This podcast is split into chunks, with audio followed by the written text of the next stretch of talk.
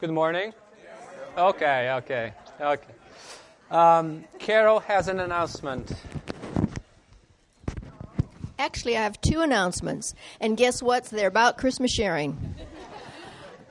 First of all, tomorrow night is our uh, initial kickoff, which means it is, we've got to move all of the furniture out of the Sunday school rooms, move all of that out, move tables and everything else in, and the piles of stuff that you have generously given so far has to be all moved. So, anybody that's free tomorrow between 7 and 8:30 p.m., if you could show up ready to work, it'd be great.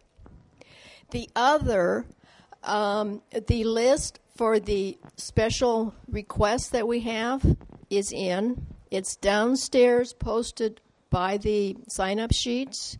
If you're interested, go down, check it out. Black Friday's coming. Time to get deals. And thank you for that. Uh, my announcement is that the offering for today is for um, voice voice of care, right? Yes. yes. Yeah, voice of care. Okay. Let's pray. Lord Jesus Christ, Son of the living God, have mercy upon us sinners. Amen. Amen. Okay, we have a big agenda for today. And, um, okay, I'm quite excited because uh, we just have to, to go and go and go, okay, to, to get it done. Um, and I'm, I'm, I'm just a little bit worried because two days ago I got an email from the seminary, and the trouble is Pastor Bruce got the email too, saying that he has to report on me uh, to the seminary, and I, you know, I'm afraid if I don't do this right, uh, I'm got, I'm gonna, I'm gonna run into a big, big trouble. So um, pray for me. Okay, pray for me. Okay, so um, let's start with the third petition. Uh, where we left off last, last time. But I'll just mention a few things because then we have other, other to go. Now, the third petition is the last of the first group, where we are asking God to make earth more like heaven, right? We are asking primarily for things concerning God. In a sense, we are praying for God, and uh, and we what we want that He does for us, that He do that He does for us in these petitions is is really bringing heaven down to earth or binding earth and heaven together, right? So the phrase, as I said last time, the phrase on earth as it is in heaven doesn't apply only to the third petition, but to the three first petitions God's will, God's name um, are to be done and to be present on earth as they are in heaven. Okay, but now the third petition Your will be done on earth as it is in heaven, right? The will of God is always done on earth in ultimate terms, right? But we know that in the way, God's will is not done to the extent that He wishes because the world still is a broken place. So we are praying for a future time where things will be cleared out and the will of God will be done fully on earth too. And here on earth, the devil's will s- still hinders uh, God's will. So we pray that uh, the devil's will be broken and God's will be done, right? When we were, were baptized, we were enlisted in a lifelong struggle against, against the devil. That's pretty much what James says in chapter 4. He says, Friendship with the world is enmity with God. And included in this verse is the opposite statement, which is, Friendship with God is enmity with the world. So if we are friends of, with God, if we are sons of the Father, brothers of Jesus, then we have all the world against us. We have the devil chasing us, right? So we should expect to have uh, the devil as our enemy and inflict every possible grief and misfortune upon us so that we despise God's word and forget that He is our Father. Uh, the devil cannot bear uh, the fact that his kingdom uh, might be diminished through our prayer and through faith in Christ and that his, his will be broken. So that's why um, he prowls around us. He stirs up our flesh and the world, right, to work against God's kingdom and against us. So we pray that in this petition, God's will be done, that we bear with patience Satan's attacks and overcome them so that we don't fall in sin and lose faith. But that's all I want to really to say about the third petition, and now let's move move quickly to the other ones. The fourth petition, give us this day our daily bread. And, you know, essentially this is a prayer against worry. Really, it's a prayer against, against worry. And I believe that worry is perhaps the most common sin among Christians. I mean, I talk for myself. You know, you know, all of us kind of know the story of the guy that kind of he doesn't sleep because he, he worries, and then he worries because he doesn't sleep, and now he's worried, so he won't sleep because he's worried. I mean, it's just a, ne- a never-ending cycle. You know, don't be that guy, right? Don't do it because Christ tells you not to worry, and in fact, He gives gives you a prayer to not worry about your life and the life of your dear ones, if that's the case, right? So in Matthew 6, uh, Jesus teaches very pointedly about, about worry. He says, Therefore I tell you, do not be anxious about your life, what you will eat or what you will drink, nor about your body, what you will put on. Is not life more than food, and the body more than clothing? Look at the birds of the air. They neither sow nor reap nor gather into barns, and yet your heavenly Father feeds them.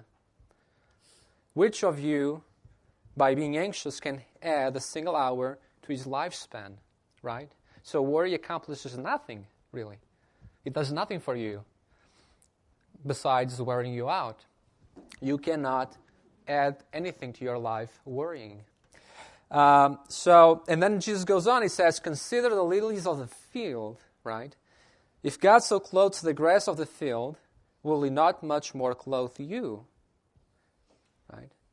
Therefore, do not be anxious about tomorrow, for tomorrow will be anxious for itself. Sufficient for the day is its own trouble. I think I saw a hand there. Yeah. So, what you're saying is not to worry about the Baptist report to seminary. That's, yeah that, that's part of it, right? If I get through the Lord's Prayer, I won't worry. Okay?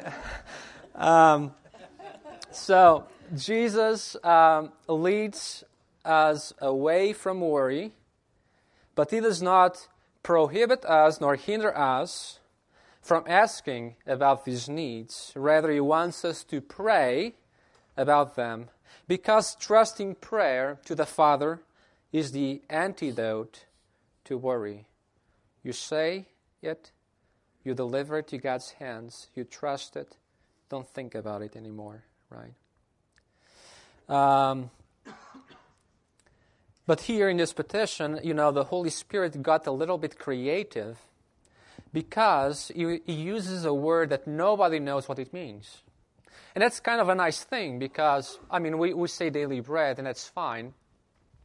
But the fact is that the word that the Holy Spirit used through Matthew is a word that is not found in any literature in the world besides the Lord's Prayer. So you cannot compare it against anything, right? You don't know the meaning for sure. Now, you can make educated guesses, and that's what the church has made throughout the ages. Now, the guesses are, you know, A, daily bread, B, bread coming near, C, bread for tomorrow, but perhaps the answer is D, all of the above, right? We are asking God to give us bread all over, that, that bread never fails us, neither today, neither tomorrow, neither throughout our whole life, right? So, and perhaps that's, that's the whole point. You know, and the Holy Spirit made up re- really the Word just for the Lord's Prayer so that we can ask God that He never lets us down, right? But now, what does bread mean? Is it just bread? Don't we need anything else besides bread? Do we live just by bread, right? Throughout the centuries, Christians have read and prayed uh, this petition as a reference to the food that sustains our lives and bodies on earth Chrysostom took it that way. Luther took it that way in his catechisms too, and many other people. So, if we take it that way, uh, this is a humble request that God would give us each day the bread that is coming near, right? The bread for today, for tomorrow, for the rest of our time, that it comes to us from His fatherly hand. So, essential to the prayer is the trust that our Father will give us what we need, right? As Psalm 145 says, the eyes of all look to you, and you give them their food in due season. You open your hand, you satisfy the desire of every living thing. So that's one thing that is essential is the trust that you will give. The second thing is the knowledge that our Father is not only the source, but that He will give always what we need and that there's, there's, there's, there's bread in the house, right? When we knock at, at, at, God's door, there's always bread in the house. Jesus tells this parable in Luke 11 about this friend that knocks at the door of another friend because he has three visitors, but he has no bread. It's the middle of the night. And this friend says, Go away. I'm, I'm, I'm in bed with my, with my children. I'm not, you know, gonna get up to give you bread. But he keeps asking and knocking, right? And, uh, and then Jesus says, um, though he will not get up and give him anything because, of his, because he is his friend, yet because of his insistence or impudence, he will rise and give him what he needs. So, insistence, persistence, impudence, um, that's that's all we do when we pray the Lord's Prayer every time, you know. And there's days that we actually do, you know. Today in church we are doing it like uh, three times, right? And uh, perhaps we'll do more uh, when we go home. So the, the the vital point in this in this in this parable is that when we come to God in prayer, asking that He gives us what we need, we we know for sure, we are certain that He has it to give us, right? And we keep asking. Now, the things that we need to sustain our lives include many things besides just literal food, right? So Luther says in the Large Catechism the following Here we must expand and extend our thoughts to include not just the oven or the flour bin, but everything that belongs to our entire life in this world, because it is only for the sake of this life that we need daily bread. So he goes on in describing all these things that we are asking and that we can think of when we are praying uh, this petition. Things like food, drink, clothing, house, land, upright spouse, children, employees, health, wisdom in household management, employment, good neighbors and good friends, peaceful and stable government, good magistrates, effective policemen and firefighters, right? We pray for protection against storms, hail, fire, flood, poison, diseases, war, famine, wild animals, wicked people, and especially, he says, against the devil. Because the devil is the one whose whole purpose is to take away the things that God gives us, interfere with all that we have received from God, so that we despair of God and we don't trust God and finally lose faith. Right? So, in sum, we ask that uh, for, for everything that sustains our life, but also for all the things that, or against all the things that would impede us from enjoying God's gifts um, on earth. Okay, so um, that's that's about the fourth petition. I don't know if there's any comment. Perhaps better not. Um, the fifth petition. Forgive us our trespasses as we forgive those who trespass against us. Um, I think this is an awesome petition for several reasons, and I, I'll try to make it clear. Um, this petition was given us for two reasons. The first is that we know that we need God's forgiveness. Sometimes we forget about it because we think too high of ourselves. Um, so we have God's word, we have faith, we obey and submit to God's will, and are nourished daily by His gifts. But still, we daily sin, right? And um, by word and deed, by thought, by acts of, commission, by acts of omission. Uh, we have been forgiven, and yet we continue to need forgiveness.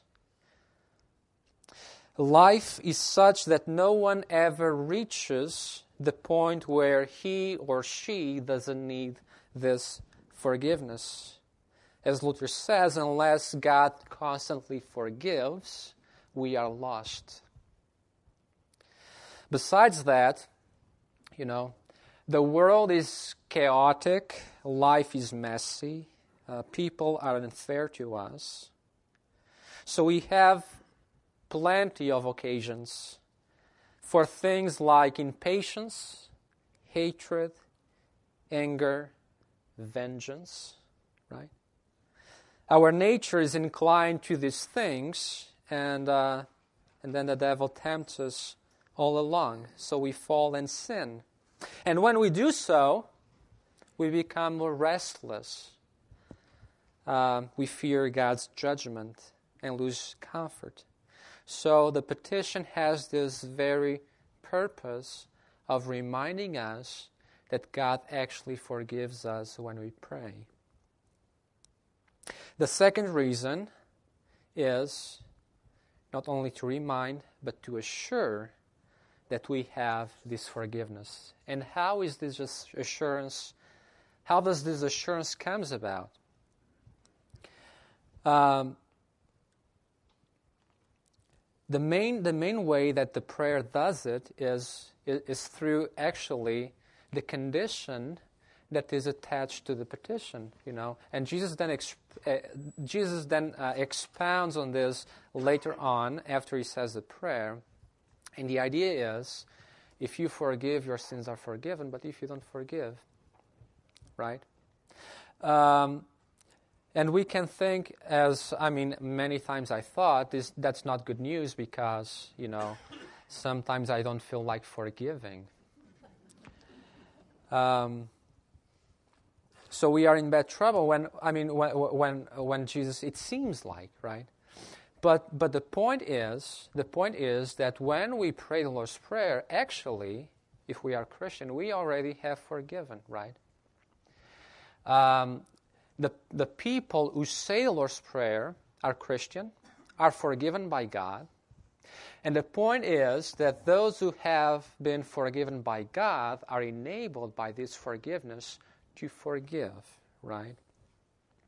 Um, in such a way that the fact that we forgive people becomes a sign, becomes a seal becomes in a way, and carefully said, becomes in a way sacrament because it assures us of God's forgiveness. I mean, and I'm not saying it, Luther said it, okay? So um, he said that uh, whatever baptism and the Lord's Supper, uh, which are appointed to us as outward signs, can effect this sign our forgiveness of our neighbor can, can effect as well, in order to strengthen and gladden our conscience.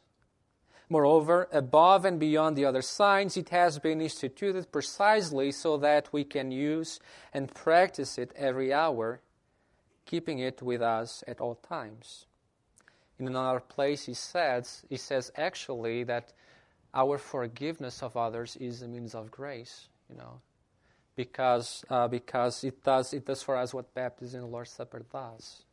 Uh, it, tells, it tells us, it shows us what God has done, has done for us, right? God doesn't forgive on account of our forgiving, but His forgiveness enables our forgiving. So if we forgive, we can be sure that God has forgiven us. That's the clear sign, right? Um, that He has done so. So God forgives first, we forgive second. In 2 Corinthians, Paul says, God through Christ reconciled us to Himself and gave us the ministry of reconciliation. Right? Um, so we, we make peace with one another because, because of what Christ did for us. Um, Daniel Pavel, I think that's the way that his name is said. He's a professor at Concordia University in Wisconsin. Uh, he wrote a book on prayer, and uh, he helpfully, uh, the, in this book, describes God's forgiveness to us as a flood. Right? We have been flooded by God's forgiveness. It is immeasurable. You cannot even you cannot reckon it. You cannot count. Um, God forgives you immensely. It's a flood. Forgiveness comes to us in this way, right? So denying to our neighbor some of the water that floods us, that floods our house, that floods our yard, with fear that we might not have enough water for ourselves, is unthinkable, right? He says it's, it's insanity that you would deny your neighbor to ask you some of that water because, I mean, the, your whole house is, is flooded, right? You don't need it. You don't need all for yourself. So God floods us with forgiveness so that our neighbors can have any amount from us that they need. Refusal to forgive our neighbor is like trying to clutch a handful of water. The harder you hold it, the less you have. Right? Um, and that's that's kind of the the less pleasant part of the of the um, of the condition, which is you you know if you don't forgive, it, it actually shows you that you have not received, appropriated into yourself through faith the forgiveness that God has bestowed on you through Christ. Now, forgiveness is essentially an action of the will right? Of the will that has been renewed by the gospel about Christ. When we forgive, we decide that we are not willing to take revenge, that we are not willing to bear a grudge, pay back, but do good when we have opportunity. Mixed emotions about a wrong that was done to us in the past um, is not a sign that we have not forgiven our neighbor. Because forgiveness is essentially an act of the will. Emotions come and go. We might have a bad day. We might have run into something that reminds us of the wrong, you know. But we can always run back to Christ's forgiving us constantly and ask Christ, please have mercy on me and help me to forgive again. Right? And when you forgive again, you are blessed because then you have again the sign, the sacrament, so to speak, that shows you that Christ has forgiven you too. So there are two different things. One is finding it hard to forgive, or being for a time unable to forgive when we say, I desire to do it but cannot unless you help me, God. And the second is being unwilling to forgive and saying, I will not do it. I don't want to do it. Right? And this is what we don't want to say. Um, can we move on? Okay. Now, sixth and seventh petitions. And we'll, we'll, we'll look at these petitions together because I was reading, I was reading a commentator that says that these petitions should be read together, and I think it makes perfect sense. Uh, because otherwise, we end up asking ourselves if God tempts us, and we run into a problem because James tells us that God tempts no one, right? But if we read them together, we kind of we kind of get to what to what Jesus is saying. So temptations, uh, the petitions are lead us not into temptation, but deliver us from evil, right? Temptations are challenges to our status as sons of the Father. Uh, Christ was tempted in the desert because he is the Son of the Father, and so we are tempted because Christ was tempted. We are sons like he is Son, right?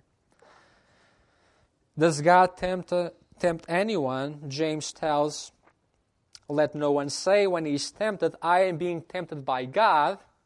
For God cannot be tempted with evil, and he himself tempts no one. Right? So the answer is clearly no. God tempts no one. But if we read the petitions as one, then we kind of get at what Jesus is saying. Um, and we can do this in two ways.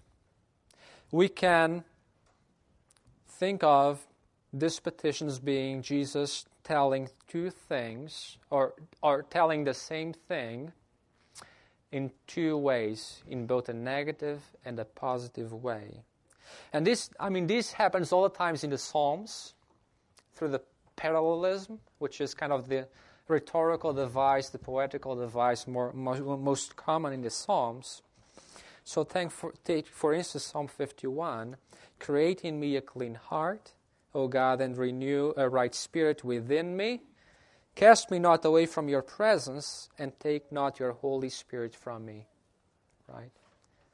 The negative statement, Cast me not away from your presence, describes what God could do to us if He dealt with us according to the law, according to His strict judgment. But God doesn't do it. We pray, we pray that God doesn't do it, even though we know that He won't do it, right? He does not reject the penitent, uh, the penitent sinner, but He does the positive thing, which is he creates in us a clean spirit. Likewise, God doesn't lead us into temptation, but rather, He delivers us from evil. See? He doesn't lead us into temptation, rather, deliver us from evil. That's how you kind of bring them together. A second way to take it is to, eh, is, is to think of it as saying something like this Father, do not only lead us into temptation, but even more so, deliver us from the evil. And why, why is this kind of a good reading, too? Because if you even take Christ's example in Matthew 4, it was the Holy Spirit that led Jesus into the desert to be tempted right? So, when we say that God leads us into temptation, we are not saying actually that God is tempting, He's just bringing us to the fight, right? Is what God the Father did with Jesus, or the Holy Spirit did with Jesus. He brought Jesus to the fight, and the text says, so that he be tempted by the devil, right? So, the devil does the tempting, but God sometimes leads us into the conflict so that he accomplishes his purposes through us. Um, Luther describes uh, a full range of, of temptations, and he says that temptations um, come in three kinds. Um, he likes two and three. He's always okay. It's always two things, three things. I mean, um, three kinds. And these three kinds are, you know, are what we would call, I, I think, I think in a good way, you know, the unholy trinity is the flesh, the devil, and the world, right? So, so, so, so Luther says that um, we are tempted by the flesh because the flesh lures us daily into things like unchastity, laziness, gluttony, drunkenness, greed, deceit, and so on, right? The world. The world assails us by word and deed and drives us to anger and, and impatience, hatred, envy, enmity, violence, injustice, vengeance, cursing, reviling, slander, arrogance, pride, and so on and so on and so on, right? And the devil, he says, the devil baits us on all sides but especially in the conscience and in spiritual matters. His purpose is to make us despise God's word, make us despise His saving work, tear us away from faith, hope, and love, right? Draw us to unbelief, to denial of God, to blaspheme His name instead of hallowing his name as we prayed in the beginning of the prayer. So, um, these two petitions, they are, um, they are to be prayed, they, they, they must be prayed against the pathetic confidence that we can overcome temptation by ourselves. Right? Doesn't that happen all the time? We have a weakness and we try to get around it and we fail because we haven't prayed, we haven't kind of done the right thing, which is to pray. God, uh, ask God that He does something about it, right? Uh, when Jesus was about to be uh, delivered, betrayed, right, uh, in Matthew 26, He told His disciples, whom he knew that uh, they would they would uh, fall into temptation. He said, "Watch and pray that you may not enter into temptation. The spirit is willing, but the flesh is weak."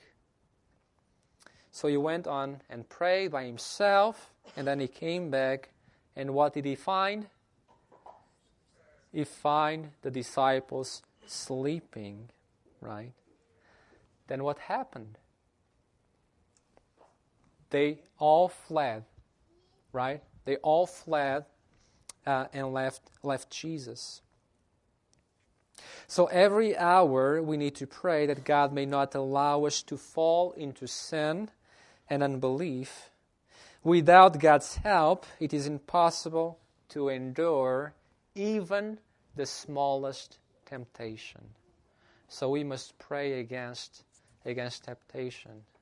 And I, and I think that, you know, prayer kind of helps us in, in, in two ways.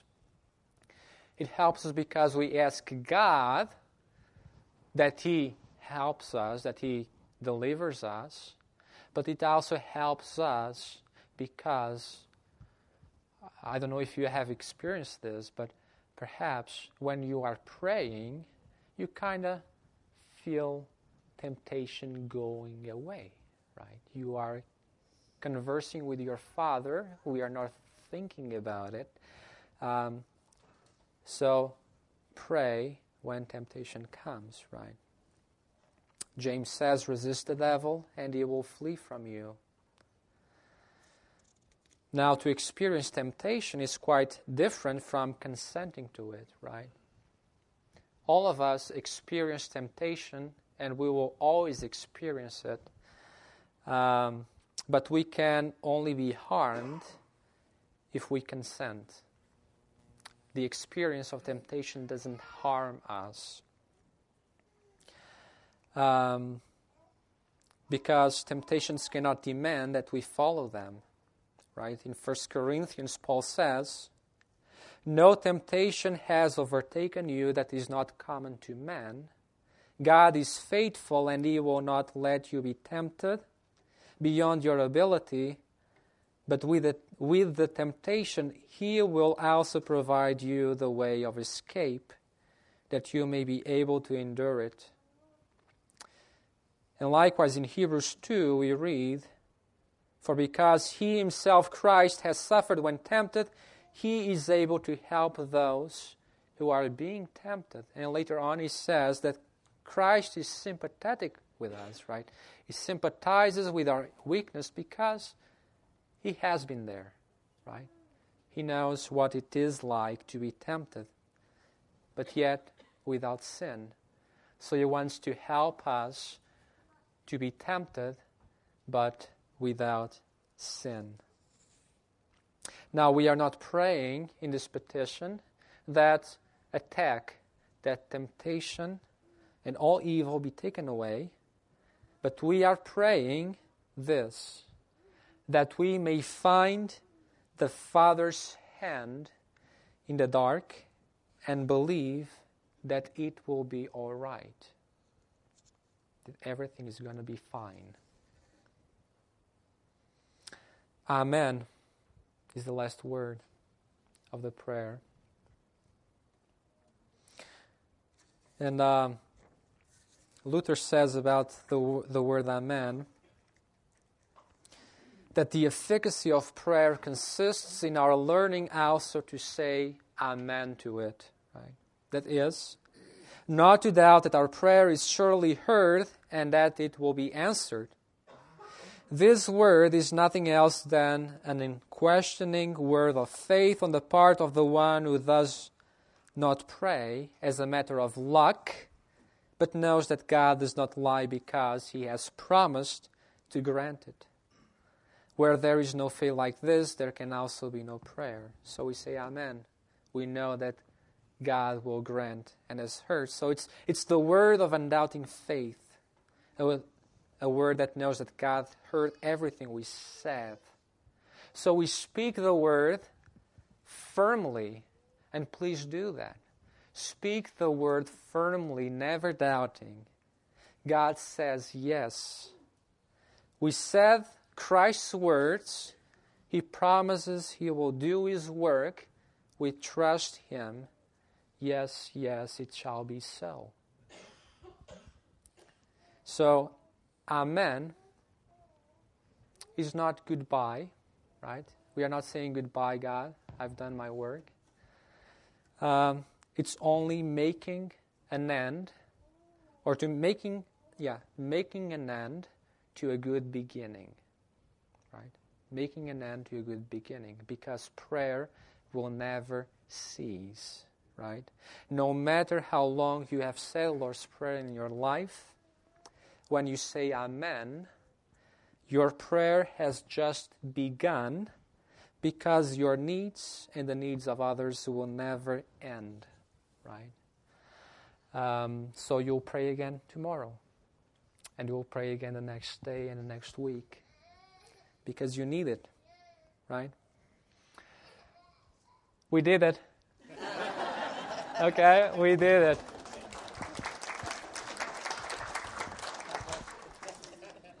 Um,